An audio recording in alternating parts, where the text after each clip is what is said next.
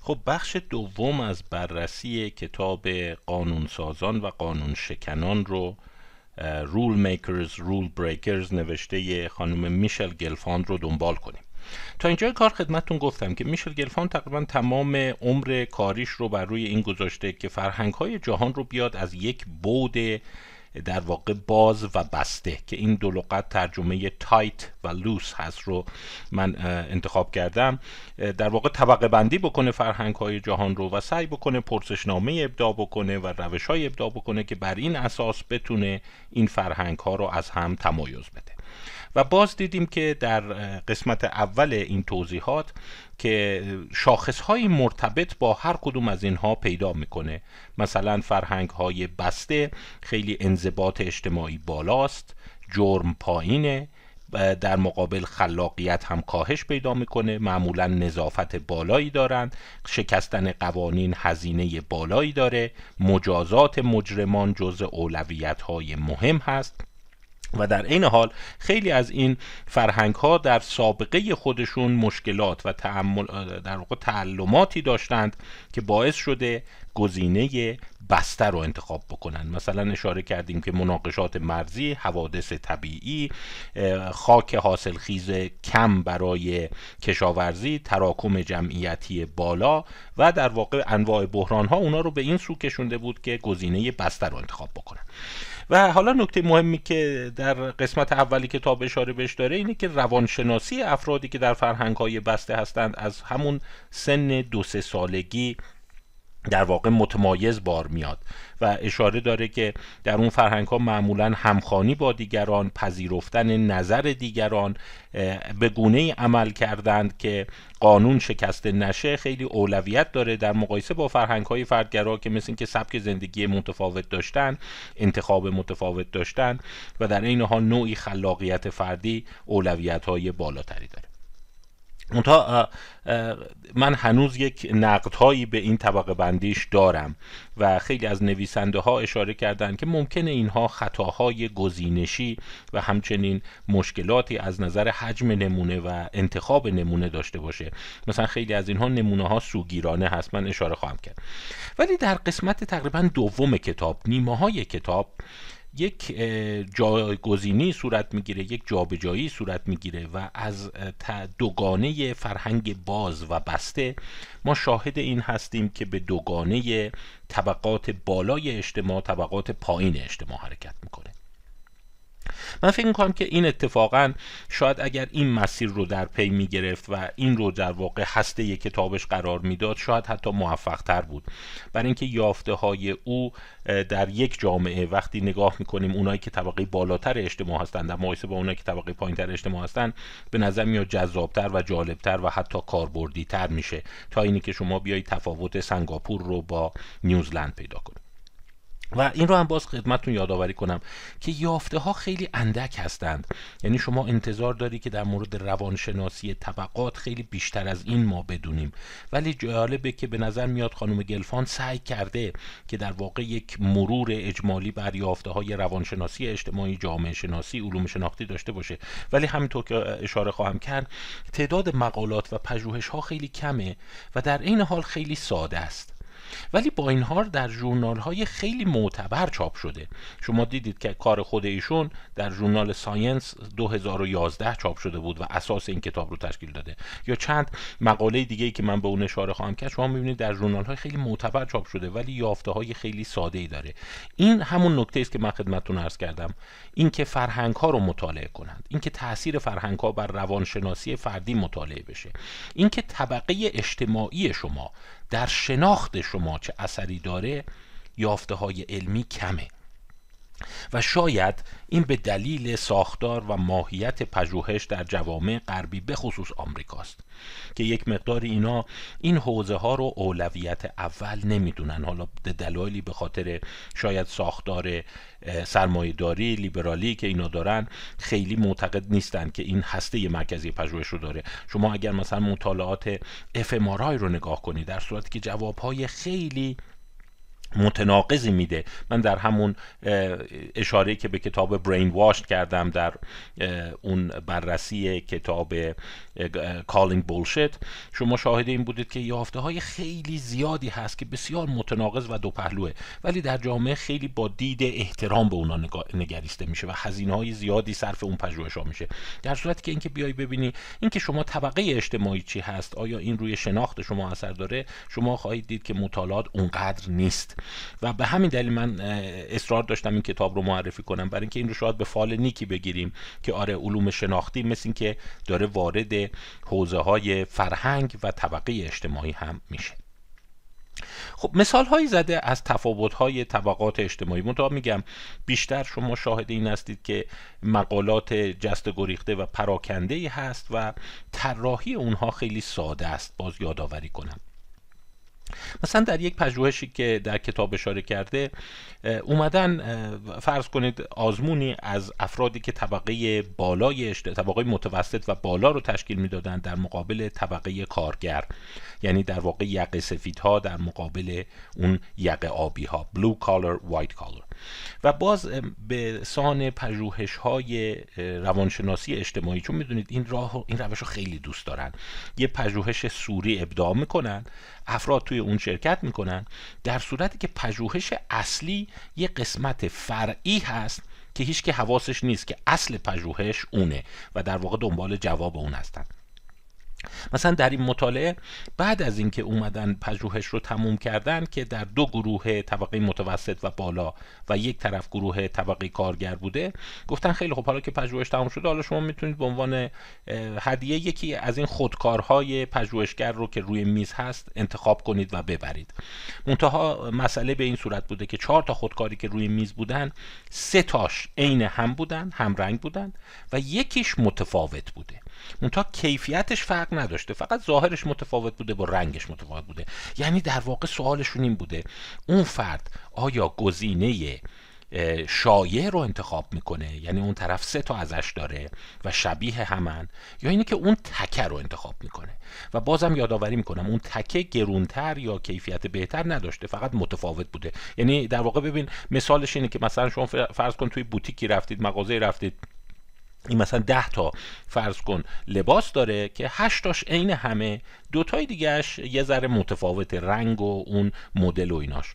که شما بیشتر دوست داری همرنگ جماعت انتخاب بکنی بیشتر دوست داری اون چیزی که بقیه دارن اونی که شایع است انتخاب بکنی یا اینکه اون تکر رو انتخاب کنی. و این مطالعه میگم ببین با یک طراحی ساده یافته خیلی جالب داشته.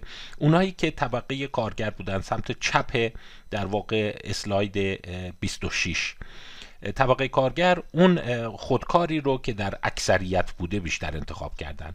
یعنی هفتاد و خورده ای درصدشون اون خودکار شایعه اونی که سه تا ازش داشتن رو انتخاب کردن. خیلی کم حدود 25 درصد اون خودکار تکر رو برداشتن. در صورت که وقتی به طبقه متوسط می‌رسه می‌بینی کاملا برعکس بوده.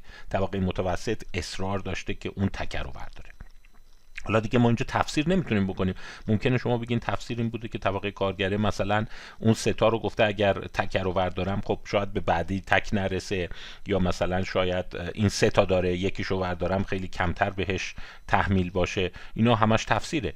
در صورتی که اون حس تک بودن یا یونیک بودن به صورت منحصر به فرد بودن در طبقات متوسط بیشتر از طبقه کارگر هست. حتی این رو در مورد طرز لباس پوشیدن خرید کالا و همچنین اسم گذاشتن روی فرزندانشون هم هست. یعنی اسمایی که به سمت طبقات در واقع کارگرتر میرن اسمهای خیلی شایع تری رو انتخاب می‌کنن. یعنی مثل این که همچین تو جمع متفاوت از بقیه باشی یک ایدئال فردگرایی در واقع طبقه متوسط هست و برعکس اون صدق نداره. یعنی طبقات پایینتر اصرار دارن که همخانی داشته باشن.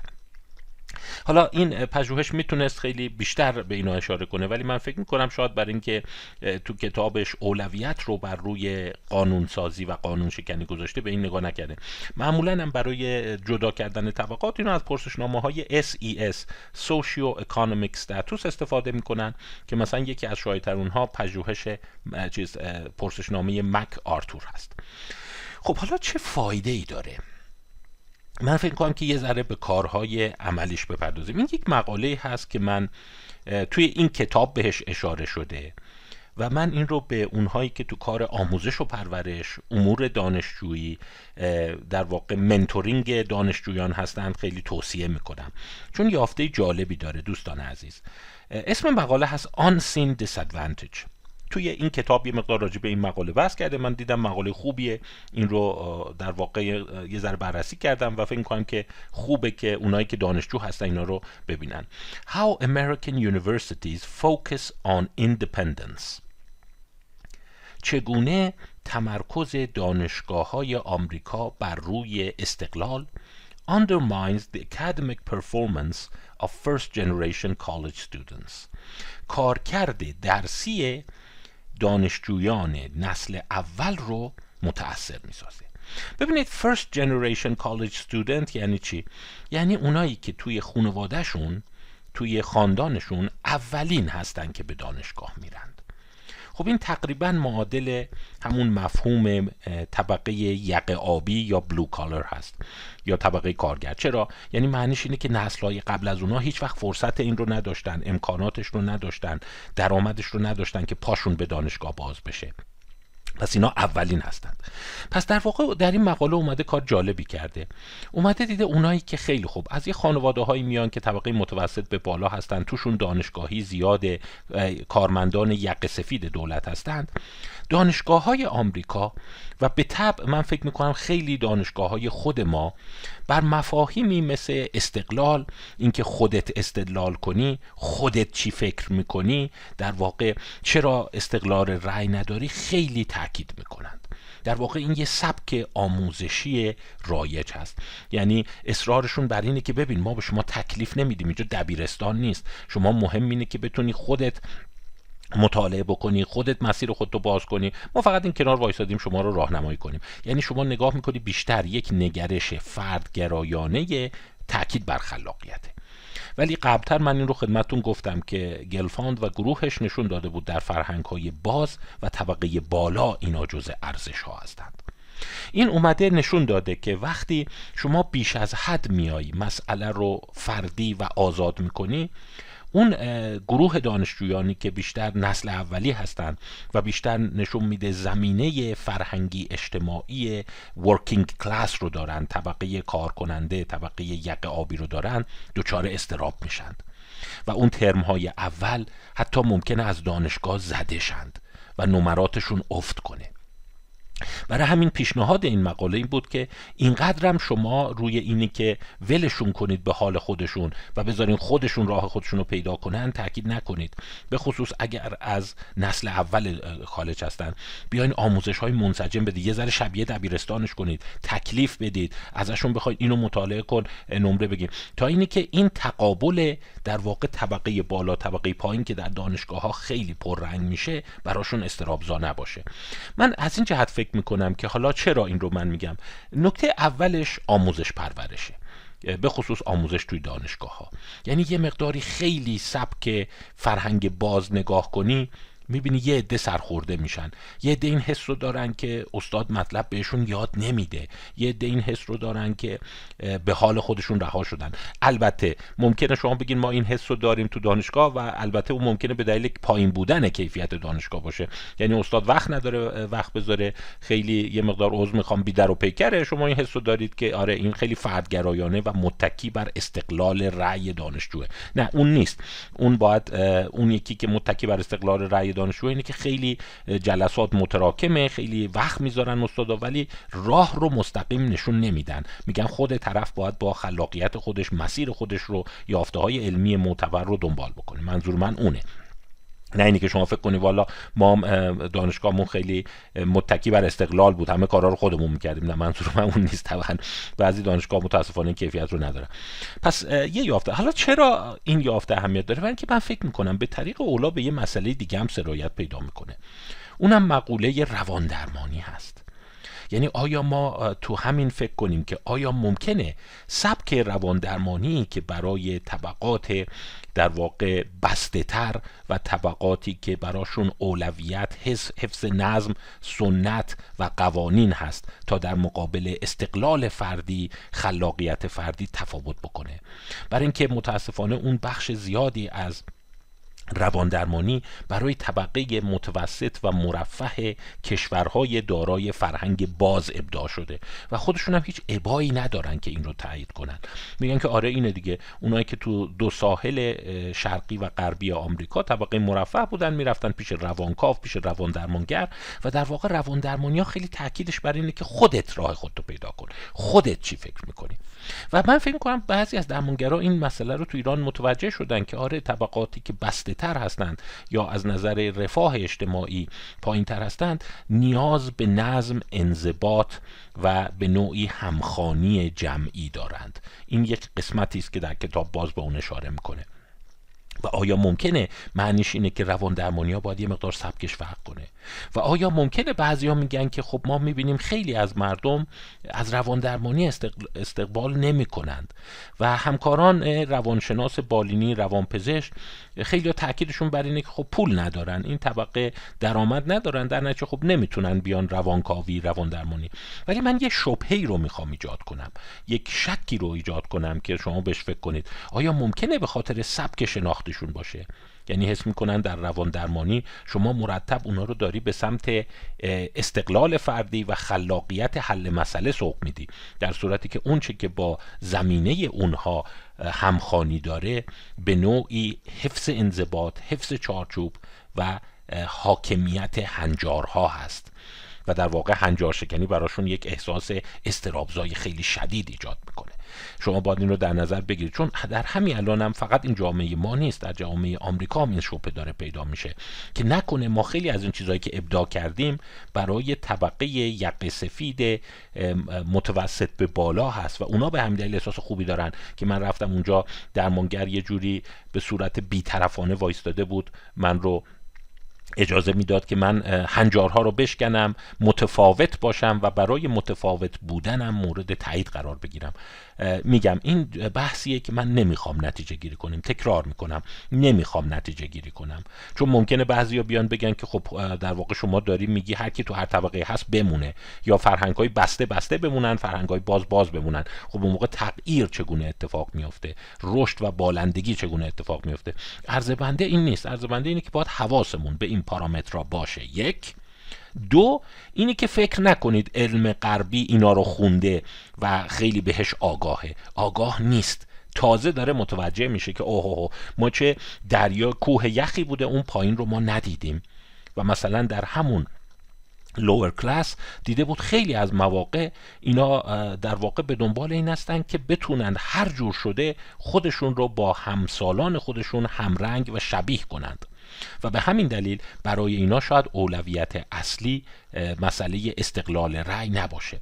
در همین کتاب به چند اثر دیگه اشاره داره. یکیش اینه The Paradox of Choice. من این کتاب رو قبلا توی یکی از سخنرانی ها بهش اشاره کردم. این از اون کتاب های خیلی جنجالیه. 2004 نوشته شده. The Paradox of Choice. نوشته بری شوارتزه. که البته بریشوارز خودش یه ذره بعدا سرگشته میشه. میگه همین چیزی که من الان خدمتتون عرض کردم که گفتم بد برداشت نکنید روز منو. خودش یه ذره متاثر میشه و حتی حس می‌کنی که پشیمون میشه. میگه با اینو من مطرح کردم این سوء برداشت توش زیاد شد. داستانش هم اینه. The Paradox of Choice این رو میگه. میگه why more is less. داستانش اینه. میگه اگر شما گزینه های پیش رویتون خیلی زیاد باشه یعنی آزادی مطلق داشته باشید اجازه داشته باشید که گزینه های خیلی متعددی رو امتحان بکنید یا انتخاب بکنید. شما احساس رضایت از زندگیتون میاد پایین. یعنی خیلی عذر می‌خوام. باز میگم سوء برداشت از عرایز من نکنید. ممکنه من رو به عنوان دشمن آزادی بشر تلقی کنید اون موقع. ولی داستانش اینه میگه گاهی اوقات و گاهی زمانها همینی که هست رفاه شما احساس شادکامی شما رو بیشتر تامین یعنی اینی که شما هر چیزی ده ها گزینه داشته باشی شما رو بیشتر گیج می‌کنه. حالا داستانش چیه؟ داستانش اومده بود دیده بود که در خیلی از محصولات همین چیزهایی که شما آنلاین می‌بینید این قابل توجه مدیران شرکت ها اونایی که کارآفرین هستند ها شما مثلا می‌بینید که برای شما گزینه میاد حالا به خصوص تو این سیستم های آنلاین.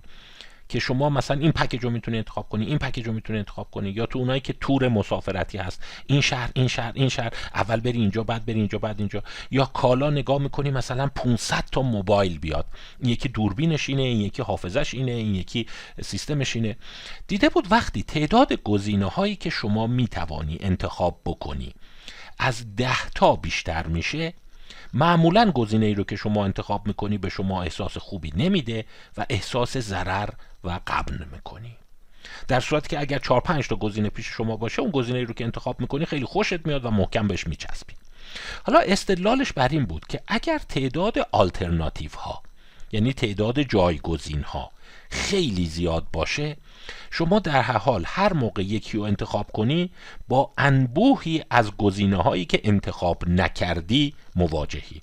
و در واقع اونا رو حافظه شما بعدا فشار میاره. اگه اونو خریده بودم این خوبی رو داشت. اگه اون یکی رو خریدم این خوبی رو داشت. اگه این یکی رو خریدم این خوبی رو داشت. به همین دلیل وقتی گزینه های شما زیاد میشه خیال می‌کنی. در واقع اینم به همین دلیل میگه. میگه که وقتی شما حق انتخابت خیلی زیاد میشه بعدا حس می‌کنی همش ضرر کردم. بعدا ناراضی خواهی و به همین دلیل یه جاهایی باید حق انتخاب رو محدود تر کرد. و مثلا اون عدد طلایی مثلا چهار تا پنج رو معتقده و معتقد ده 20 30 40 اینا که میره بالا دیگه خیلی زیاد میشه. شما هم راست میگه وقتی شما ببینید مثلا انبوه این گزینه ها پکیج نمی‌دونم اینترنتی تور مسافرتی لباس اینا رو نگاه می‌کنین ممکنه بگی که او چقدر مثلا جنس داره چقدر کالا داره چقدر تنوع هست. تو این سایت من رفتم 500 تا مثلا گوشی بود 700 تا گرم کن بود نمی‌دونم هزار تا پیرن بود. ولی وقتی اون انتخاب می‌کنی طبعا 999 تای دیگر رو انتخاب نکردی. و تو هر کدوم از اونها یه ویژگی ولو کوچیک هست که حسرت اون رو بخوری و بعدا حس بکنی ضرر کردی. حالا این رو شما به یک حوزه دیگه هم سرایتش بده. انتخاب همسر یا انتخاب شریک. وقتی شما انتخاب می‌کنی بعدا همیشه خواهی کرد که او چقدر گزینه های دیگر رو از دست دادم. ممکنه که فکر کنی اینی که انتخاب کردم بهترینه ولی همواره این گزینه رو خواهی داشت که خب اون یکی اینو داشت و یکی این مزیت رو داشت و پیام ساده برای اینه وقتی حق انتخابت میره بالا فکر نکن لزوما به زندگی ایدال می‌رسی. یه جایی هست که منحنی نقطه عطف پیدا می‌کنه و بیشتر حس می‌کنی ضرر کردی و در این کتاب البته میگم برای اشوارتز بعدا گفت بابا اینو بد فهمیدن. یه دو اومدن گفتن خب پس برگردیم دیکتاتوری برگردیم بگیم که آقا دو تا گزینه هست انتخاب کن یا این یا اون دیگه. حالا یا اصلا یه دونه هست دیگه اصلا حق انتخاب هم می‌گیریم. بعدا همینی که هست دیگه همینو انتخاب کن همین خوبه دیگه. چون بعدا دیگه چون آلترناتیوی نداشتی حس نمی‌کنی ضرر کردیم یا اون یکی بهتر بود. و حتی می‌بینیم که این کتاب خیلی جنجالی شد و با این حال به خوندنش میارزه و نکات قابل تحملی. و آیا ممکنه که این همون مفهومی است که در واقع گریز از آزادی ازش یاد میشه؟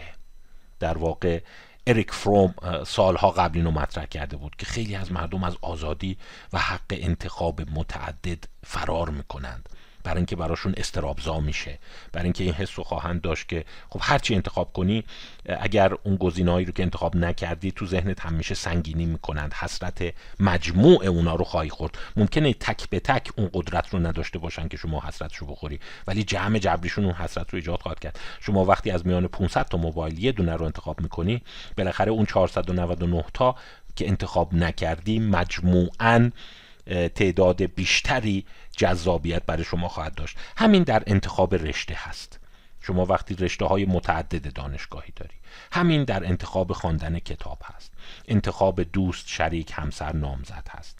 و انتخاب سفر هست. اگر شما مثلا 500 جا بتونی سفر کنی 500 تا هتل مختلف باشه دیدن که افراد هر هتل رو انتخاب می‌کنن همیشه احساس نارضایتی می‌کنن. چون میرن عکسای اون یکی هتل رو نگاه می‌کنن این لابیش قشنگ بود این استخرش قشنگ بود این یکی نمی‌دونم ناهارخوریش قشنگ بود این اتاقش قشنگ بود این همون دستشویش قشنگ بود و همیشه شما که یه جای خوب نیومدی.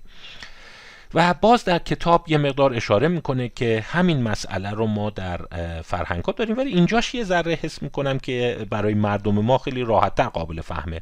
شاید خواننده آمریکایی که کمتر مواجهه که مثلا روی کار آمدن رودریگو دوترته عبدالفتاح السیسی در مصر و ولادیمیر پوتین رو مثال می‌زنه که میگه وقتی حالت هنجار شکنی تو جامعه زیاده نظم پایینه درسته فردگرایی میره بالا استقلال فردی ممکنه بره بالا افراد ممکنه حس کنن که گزینه‌های خیلی زیادی در مقابلشون دارن. ولی خیلی از مردم دوست دارن گزینه‌های رو انتخاب بکنند که هنجارها رو دوباره برقرار کنه. و اشاره می‌کنه که محبوبیت این سه سیاستمدار به خصوص در طبقات ورکینگ کلاس طبقات یقابی این بود که اینا هنجارها رو به جامعه برگردوندن. به خصوص قسمت زیادی راجع به این رئیس جمهور جدید فیلیپین رودریگو دوترته صحبت می‌کنه که با مشت آهنین معتادها و افرادی که اقلیت های جنسی بودن و افرادی که مهاجرین در واقع ناخواسته به جامعه بودن و اینا رو اینها رو مجازات می‌کرد و مردم استقبال می‌کردن. این گونه نبود که مردم شکایت کنند و طرفداران زیادی داشت یا همینطور بعد از یک دوره میشه گفت بینظمی و بیدر و پیکری اومدن سیسی رو مثال می‌زنه. حالا ما نمی‌خوایم وارد سیاستش بشیم. من صاحب نظر نیستم. نمی‌دونم واقعا عبدالفتاح سیسی چه محبوبیت یا نفرتی تو جامعه مصر داره. همینطور دوترته یا حتی ولادیمیر پوتین. ولی این همون داستانیه که میگه وقتی هنجارها زیاد شکسته میشن طبقات بالاتر جامعه ممکنه خیلی احساس بدی نکنند که معتاد زیاد شده. حالا اقلیت های جنسی تو جامعه بیشتر مطرح میشن رفتارها متفاوت میشه. ولی بخش عمده ای از فرهنگ های بسته و طبقات یق آبی خیلی استراب شدید می‌گیرند و برای اونا برقراری هنجار اولویت میشه. این شاید خلاصه ای هست که خیلی قشنگتر حدود 60 70 سال پیش اریک فروم در مفهوم گریز از آزادیش مطرح کرده و با ترجمه بسیار قشنگ دکتر عزت الله فولادمند خب حالا مطالعات دیگه چیا هست؟ باز برای اینکه خستتون نکنم چند تا مطالعه جالب دیگه تو کتاب بهش اشاره کرده بود که البته باز میگم خوب شد. من هفته قبل اون کتاب حرف مف می‌زنه رو مطرح کردم. البته نمی‌خوام بگم خانم گلفاند حرف مف می‌زنه سوء تعبیر نشه. ولی می‌خوام بگم با اون روی کرد نگاه کنید که آیا حجم نمونه ایراد داشته آیا سوگیرانه بوده آیا اطلاعاتی که به ما دارن میدن در واقع مخدوشه. ولی در حال مثلا این یک سلسله مقالاتی هست که پیف و استانکاتو چاپ کردن که خیلی نقد برش هست. به خصوص ببینید اینا وقتی تو جاهای خیلی معتبر چاپ میشه. تو PNAS چاپ شده. Proceedings of the National Academy of Sciences. این خیلی ژورنال معتبری است. از اون ژورنال های تاپ هست و وقتی توش مطرح میشه یعنی یه چیز خیلی یافته همچین شق القمر رو یافته خیلی جالبی توش هست. و اینا تمام حوزه علوم رو پوشش میده. یعنی مثل Science و Nature فیزیک ژنتیک زیست شناسی جامعه شناسی روان شناسی همه چی توش هست.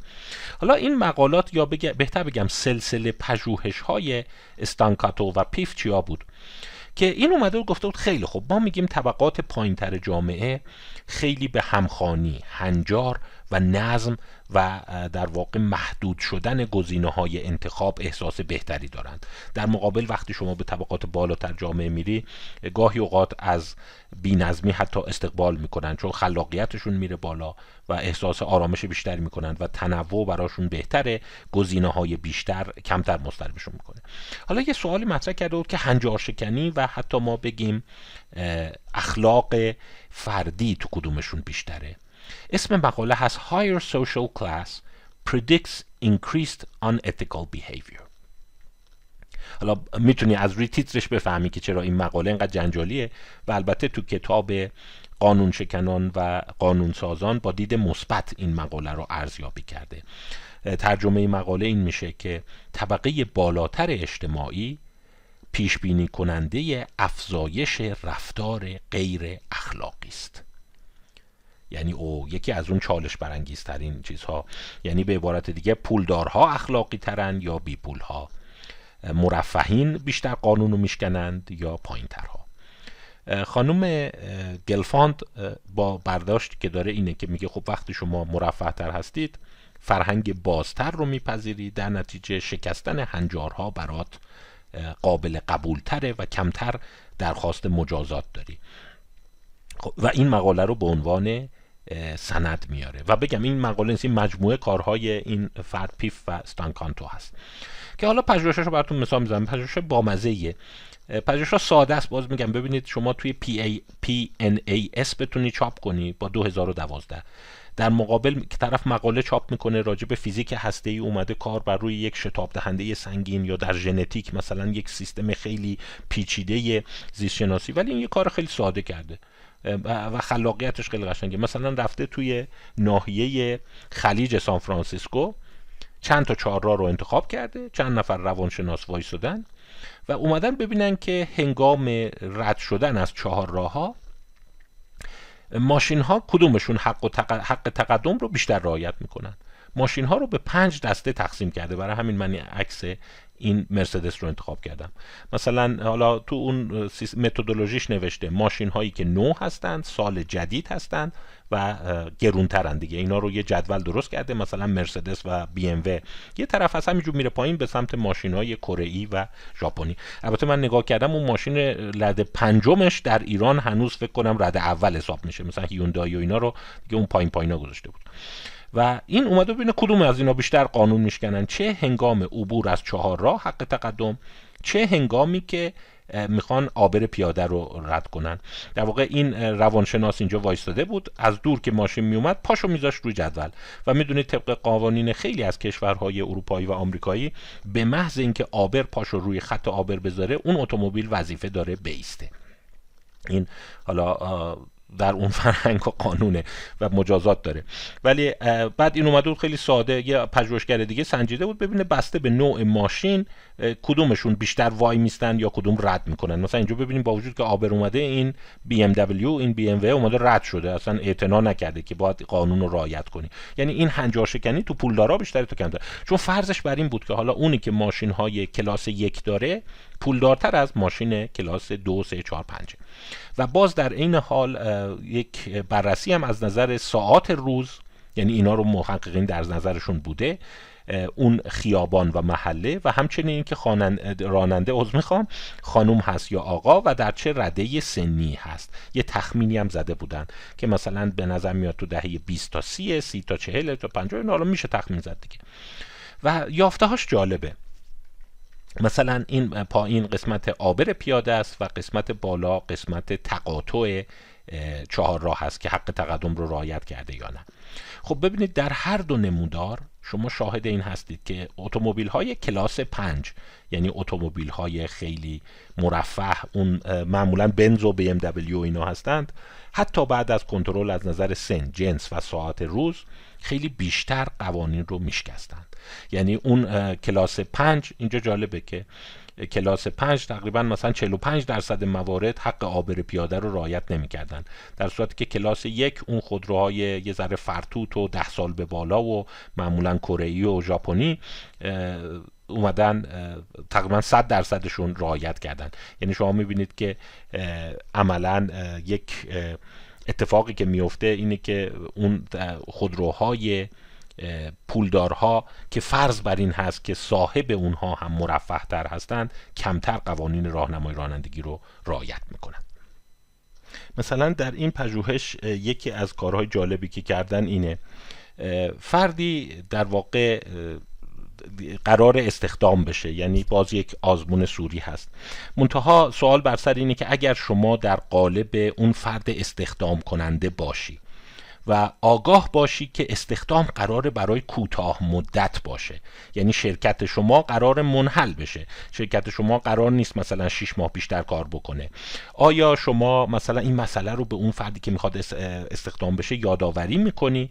یا اینه که اینو کتمام می‌کنی میگه حالا بذار یه کاری کنیم که انگیزه اون فرد نپره و در واقع یه جوری حقیقت رو در جریان استخدام به طرف کامل نگیم.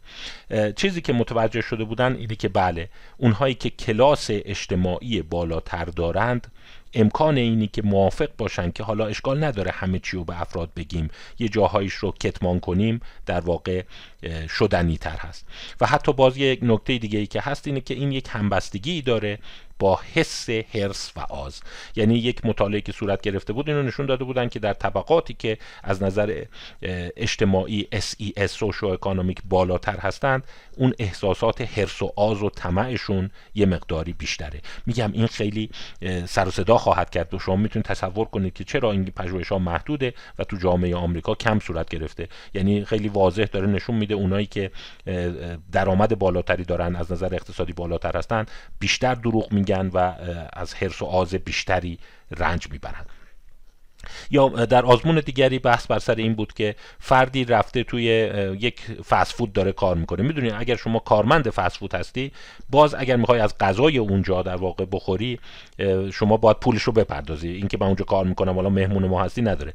و بعد سوال کرده بود که چقدر امکان داره این کار رو بکنید. باز اونایی که طبقات اجتماعی بالاتر بودن نظر مساعدت داشتن. خب اونجا دارم کار می‌کنم باید وردارم دیگه. اگر اون مدیر قسمت نیست من می‌خورم پولشم نمیدم.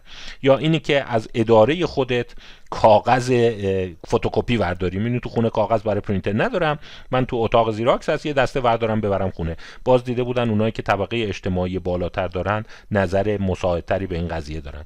یا باز مثال دیگه زده بود که توی استارباکس هستی و توی استارباکس 20 دلار به طرف 10 دلار به طرف پول میدی که پول قهوت رو حساب کنی اون طرف فکر می‌کنه صندوقدار. فکر می‌کنه 20 دلار دادی و در واقع به شما بیش از اون پولی که دادی پس میده. یعنی مثلا فرض کن به جای که باید 3 دلار پس بده 13 دلار پس میده. یعنی شما نه تنها قهوت پولش رو حساب نکرده بلکه 3 دلار هم از جیب خودش به شما داده. آیا شما پول پس میدی یا نه؟ و از دیده بودن که در طبقه اجتماعی بالاتر و یقه سفیدها ادعاشون بر اینه که کمتر ممکنه این کار رو بکنن و نظر کمتر منفی به انجام ندادن این کار دارن یعنی شدنی تر هست. میگم برای همین گفتم مقاله خیلی چالشیه. معنیش اینه که اون کسی که میاد پیش شما اگه پول دارتره امکانی که بقیه پول تو پس بده لاقل در رنج در اون محدوده جامعه غربی امکانش کمتره و این خیلی سر و صدا کرده بود. یا باز مسئله دیگه که پرسیده بودن اینه که شما کارنامت رو می‌گیری نمرت رو می‌گیری و می‌بینی که استاد دو تا از غلط های شما رو نفهمیده. یعنی حواسش نبوده و به شما نمرش رو داده مثبت دیده. در نتیجه اگر شما بگی واقعا نمره من این بوده نمره شما از A به B کاهش پیدا خواهد کرد. آیا شما به استاد بیری بگی استاد اینجا رو زیاد نمره دادی؟ من اینو نزده بودم. من اشتباه زده بودم ولی شما متوجه نشدید. باز دیده بودن که اگر شما در طبقه بالاتر باشی کمتر این کار رو می‌کنی. دوست شما نرم افزاری رو به قیمت 50 دلار خریده اینستال کرده و اون نرم افزار گفته فقط باید یه بار اینستال بشه. ولی آیا شما حاضری برداری به اسم همون دوستت توی لپتاپ خودت هم اینستال کنی. باز طبقه بالاتر نظر مثبتتری به این داشتند. خب این میگم خیلی این جنجال میشه. و به همین دلیل مثلا خانم میشل گلفاند در واقع یافته ای که داشته این بوده که آره طبقات اجتماعی بالاتر قدرت اخلاقی کمتری دارند. هنجار شکنی کمتری دارند. ولی در عوض حس آزادی خواهی حس استقلال فردی حس پذیرفتن افرادی که متفاوت از بقیه هستند. اقلیت های مذهبی اقلیت های جنسی اقلیت های رفتاری اینا در اینها بیشتر هست. و این روی روانشناسی این افراده و جالبه که این برمیگرده به حتی دو سه سالگیش. مثلا پژوهش هایی هست که نشون میده اونهایی که طبقات پایینتر اجتماع هستند حتی در چیدمان منزل و فعالیت های روزانه در خانه مرزها خیلی محکمتره. به عنوان مثال اگر شما در طبقه کارگر هستی امکانی که بگی توی مثلا اتاق خواب حالا اگر خونهشون اتاق خواب به صورت مجزا به اون تعداد داشته باشه تو کشورهای غربی درآمد اونقدر هست که هر کسی اتاق خودشو داشته باشه. می‌بینی تو اون اتاق بخواد صبحانه بخوره یا نهار بخوره نمیشه. میگن نهار باید تو نهارخوری باشه. نمی‌دونم غذا باید تو آشپزخونه باشه. تماشای تلویزیون باید توی حال باشه. یعنی اتاقها در منزل خیلی چارچوب دارند. در صورتی که هرچی شما به طبقات بالاتر میری فعالیت ها می‌تونه متفاوت باشه. مثلا تو اتاق خواب شما چیز میز بخوری نمی‌دونم توی حموم آهنگ گوش بدی توی آشپزخونه کار بکنی. یعنی مرزها حتی از نظر ساختار منزل هم مخدوش دارن و این خودش باعث افزایش خلاقیت میشه. همونطور که اون مثال وخس رو دیدین که وقتی اتاق نامنظمه آدما خیلی این حس رو دارن که بارش افکارشون قوی تر میشه. ولی در عین حال تحمل به هنجار شکنی هم افزایش پیدا می‌کنه. حالا در مورد این مقاله PNAS خیلی سر و صدا زیاد شده. مثلا ما این رو داریم که یک فردی به نام گریگوری فرانسیس اومده همین کارهای پیف رو که خدمتون گفتم نقد کرده. چون او چند پژوهش مختلف روی حجمهای نمونه مختلف با این محتویاتی که خدمتون گفتم ارائه داده. و اینجا باز میگم به همون کتاب بولشیت باید برگردیم. حرف مفت می‌زنه. ادعاش این بوده evidence that publication bias contaminated studies relating social class and unethical behavior. توی همون PNAS یک نامه می نویسه و پژوهشی می‌کنه روی کارهایی که در مورد ارتباط رفتار غیر اخلاقی و طبقات مرفه تر هست. اینم نامش خواندنی است و واقعا ذهن آدم رو به فکر وامی داره. ادعای خانم آقای گریگوری فرانسیس اینه. میگه ببینید این مقالات مختلفی که این گروه چاپ کرده اینا افکت سایزاشه تفاوت‌های معنیدارشه که در واقع هرچی طبقه مرفه تره رفتار غیر اخلاقی تره. ولی شما نگاه کنید اکثر اینها یک افکت سایز کوچیک در حد یک دهم دو دهم سه دهم هست و همه مثبتند. و او ادعای آماری می‌کنه میگه وقتی شما اینقدر به خط صفر نزدیکی و در واقع یک نوسان خیلی کمی داری این نمی‌تونه از نظر آماری شما مثلا اینجا ببین هفت تا پژوهش کرده باشی و این اعداد به دست اومده باشه. لاقل از نظر قوانین نوسانات و اون تفاوت‌های حجم نمونه تفاوت‌های effect size شما قاعدتا باید یکی دو تا سه چهار تا پژوهش هم پیدا بکنی که یا خیلی effect size بالا داره یا لاقل بیاد این ور effect size منفی داشته باشه. یعنی اثر اون ور نشون بده. به همین دلیل این یه معنی داره که حجم publication اون چیزهایی که شما چاپ کردی انتشارات شما نمونت سوگیرانه است. فقط اونایی رو که یافته مثبت داشتن چاپ کردی. و این داستان رو همون سندروم کشوی میز هم میگن. میگن یعنی اگر اونوری در میومد خیلی در واقع خود پژوهشگر یا خود ژورنال علاقه نداشت اون رو نشون بده. مثلا اینه که کسی فقیر هست و پول رو به صندوقدار برنگردونه می‌تونستن اینجوری تعبیر کنن که خب این پول رو رازم داره. این براش اون ده دلار ممکنه خیلی مهم باشه. اون نمی‌دونم کاغذ زیراکسی که از محل کارش میگه وردارم چون پولش رو ندارم. من می‌خوام از محل کارم وردارم. یا اینی که مثلا یه جا مجبورم دروغ بگم برای اینکه منو استخدام بکنن برای اینکه در واقع من پذیرفته بشم. پس اون خیلی معمولا جذابیتی برای چاپ شدن نخواهد داشت. و حتی یه عده اون رو در واقع تخته خواهند کرد. چون خواهند گفت که شما داری طبقات محروم و آسیب دیده و فقیر رو تازه از نظر اخلاقی هم میکوبی. یعنی این محرومین اینا فرصت های شغلشون کم هست درآمدشون کم هست رفاهشون کم هست. حالا شما بیای سر اینی که اخلاق رو هم رعایت نمی‌کنن هنجار رو میشکنن بکوبیشون ولی اگر اونوری یافته باشه این سوگیری باعث میشه خیلی زود اینا رو چاپ بکنن تو ژورنال های خوبم چاپ بکنن و خیلی افراد حس کنن که آه این یافته خیلی جالبیه که اخلاق رابطه علاکلنگی داره با وضعیت اجتماعی آدم و در واقع این می‌تونه سوگیری انتشارات باشه. خب حالا من دیگه قضاوت رو به عهده خودتون می‌ذارم. ولی می‌خوام فقط این رو بهتون بگم. لاقل من خودم یه برداشت می‌کنم که علم ما در این حوزه در دوران خیلی کودکی خودش قرار داره. و در این حال شما نگاه کنید اینم نکته مهمیه که اثراتی هم که اینجا ما دیدیم خیلی قوی نیست. و اون مثال هایی هم که زدم مثلا برداشتن کاغذ زیراکس یا نمی‌دونم رد شدن از خط آبر پیاده اینا خب رفتارهای غیر اخلاقی هستند. ولی جرم خیلی شدیدی شاید نباشند. و به همین دلیل من فکر کنم باید یه مقداری از خلق کلیشه ها و ترواره ها چه به نفع طبقه کارگر چه به ضرر طبقه کارگر فعلا خودداری کنیم و با دید نقادانه و انتقادی کتاب ها را دنبال بکنیم. این همون کاری است که من سعی دارم در جریان معرفی کتاب ها خدمتتون بگم. هرچی رو می‌بینید سریع باور نکنید به اندیشه وادارید ولی در عوض به روز باشید. بدونید تو دنیا پژوهش ها چه خبره تا کجا پیش رفتن چه کارایی کردن و آدم اینا رو بتونه دنبال بکنه. مثلا در این اسلاید 41 من اسلاید رو جابجا گذاشته بودم عذر می‌خوام. یک نقد دیگری به خانم گلفان صورت گرفته. این همون مطالعه 33 کشوری مشهور ایشونه که راجع به فرهنگ های باز و بسته است. و حالا اومده این کشورها رو اینجا فهرستش رو شما اینجا می‌بینید. ز... کشورها هست زبانشون هست شهری که اطلاع جمع شده و یادتون باشه گفتم 6823 نفر. حالا یه عده اعتراض دارن که 6823 نفر ممکنه به یه عدد خیلی زیادیه. ولی در مقایسه با 8 میلیارد جمعیت زمین عدد قابل توجهی نیست. و در عین حال نگاه کنید یک خطای فاحش اینجا داره که با وجود اینکه در ژورنال معتبر ساینس چاپ شده ولی خب این نقص رو داره که 49 ممیز دو درصد اونایی که تو این پژوهش شرکت کردن دانشجو بودند. یعنی نمونه شما کاملا سوگیرانه هست به سمت گروه های خاصی. و ما این رو در واقع ما شاید بتونیم مطرح بکنیم. ولی در واقع این پیام رو ما خواهیم داشت که حواستون جمع باشه. بدونید مطالعه بکنید به روز باشید بدونید پژوهش‌ها در کجا هستند ولی دوچار اون خطایی که در کتاب حرف مفت می‌زنه نمی‌خوام بگم خانم گلفان حرف می‌زنه ولی ممکنه یه عده برداشت کنن. سریع این رو تیتر کنن که مثلا پول باعث می‌شود اخلاق مردم خراب شود. یا شغل بهتر داری آدم دوستری هستی. می‌دونی اینجوری شما برداشت نکنی.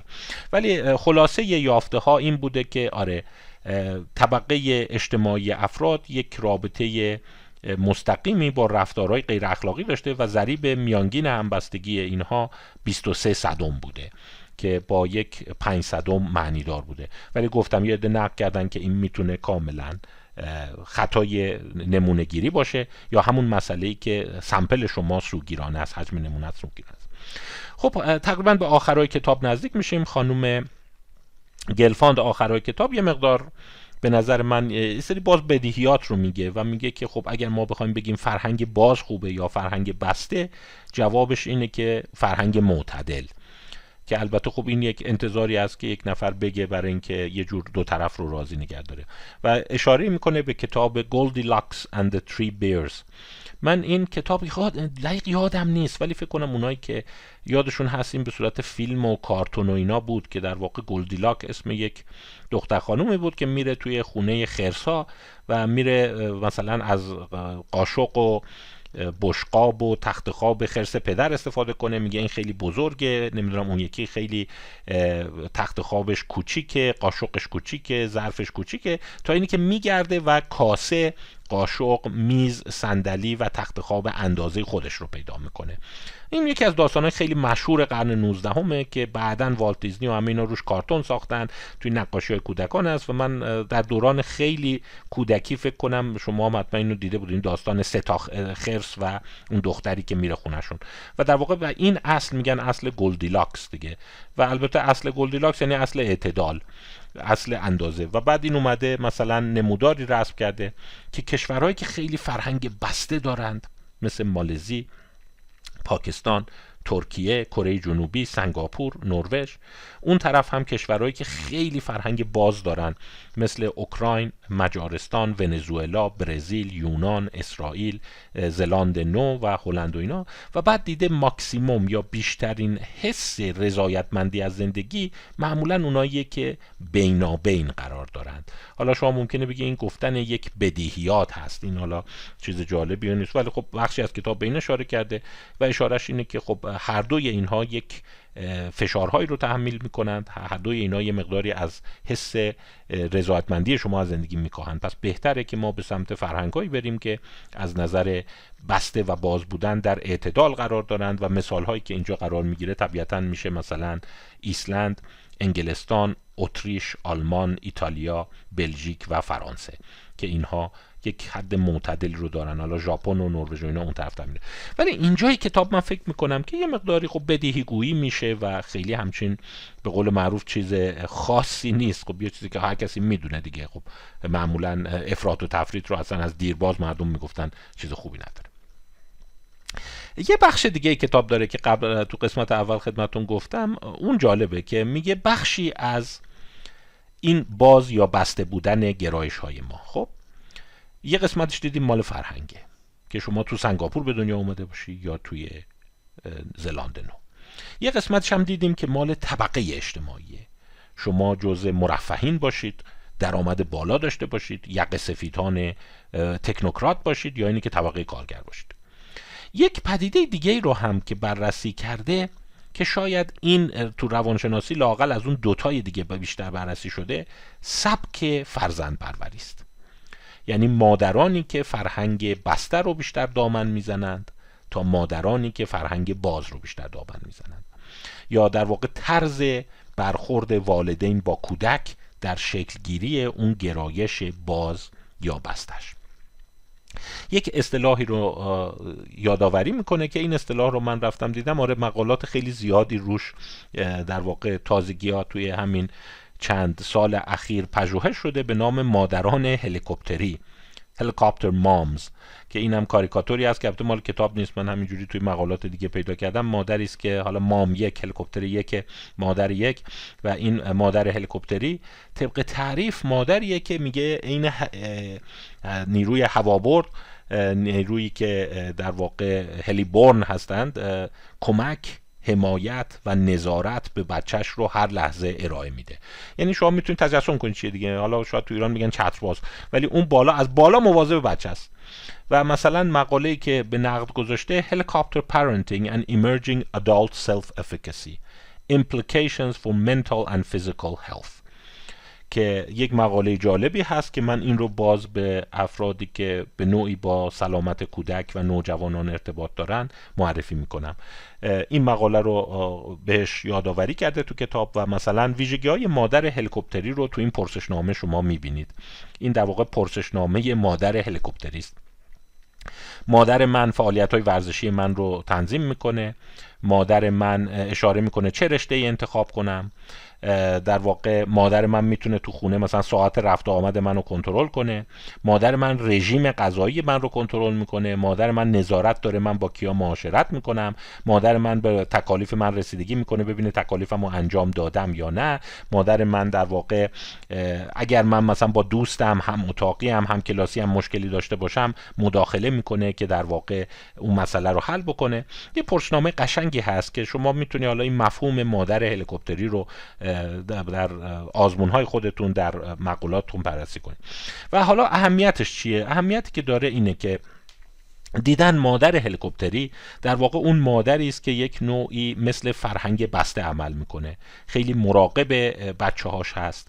و در واقع مانع تماس ها با افراد ناخواسته میشه. سبک زندگی کودک رو دنبال می‌کنه. حتی توی دانشگاه هم شما مادر هلیکوپتری داری و در واقع این مادر حواسش به این هست که غذا می‌خوره بچه یا نه نمی‌دونم با کی رفت آمد می‌کنه امروز ورزش کرد یا نه امروز لباس چی پوشید اینا. در مقابل خب مادر غیر هلیکوپتری داری دیگه. و چیزی که لاقل در ادبیات علمی جهان جهان غرب لاقل الان حاکمه ولی باز دارم میگم حواستون باشه که این بیشتر طبقات یقه سفید در واقع متوسط به بالاست که مادر هلیکوپتری باعث کاهش حس اعتماد به نفس و خودکارایی فرد میشه و در واقع باعث میشه که از این طریق فرد احساس رضایت از زندگی سلامت فیزیکی کمتری داشته باشه و افسردگی و استراب بیشتری پیدا بکنه. یعنی یافته ای که لاقل در فرهنگ غرب و آمریکای شمالی داره حاکم میشه اینه که این ویژگی های مادر هلیکوپتری یا والدین هلیکوپتری حالا اینو بیشتر رو مادر زوم می‌کنن. من در اون کتاب منشأ خوشبختی هم گفتم که رابطه مادر با کودک یکی از تعیین کننده های اصلی سلامت روان و احساس رضایت از زندگی در غرب لاقل تلقی میشه.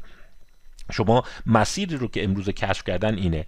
مادرانی که بیش از حد فرهنگ بسته و کنترلینگ و اقتدارگرا دارن باعث کاهش حس خودکارآمدی در فرزندانشون میشن که این حتی تو دانشجوها هم دیده میشه. و این کاهش خودکارآمدی هست که چهار پدیده استراب افسردگی رضایت از زندگی و سلامت فیزیکی رو متاثر می‌کنه. و در واقع اشاره که او داره اینه که در کنار درآمد و طبقه اجتماعی فرهنگ بازیابسته خانواده بازیابسته هم تعیین کننده بخشی از شناختها و سلامت ما هستند. منتها اینجا نسبت به خانواده بسته دید منفی داره.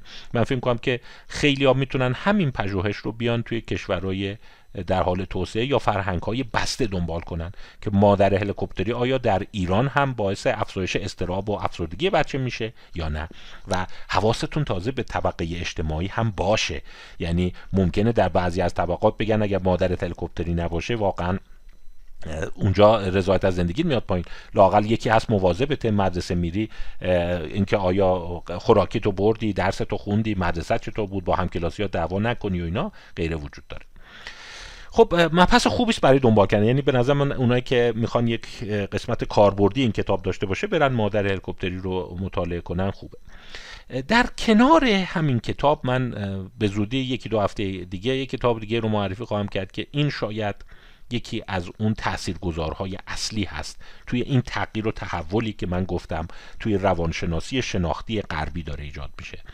و اونم کتاب جوزف هنریک هست. من از جوزف هنریک یک کتاب قبلا معرفی کردم The Secret of Our Success.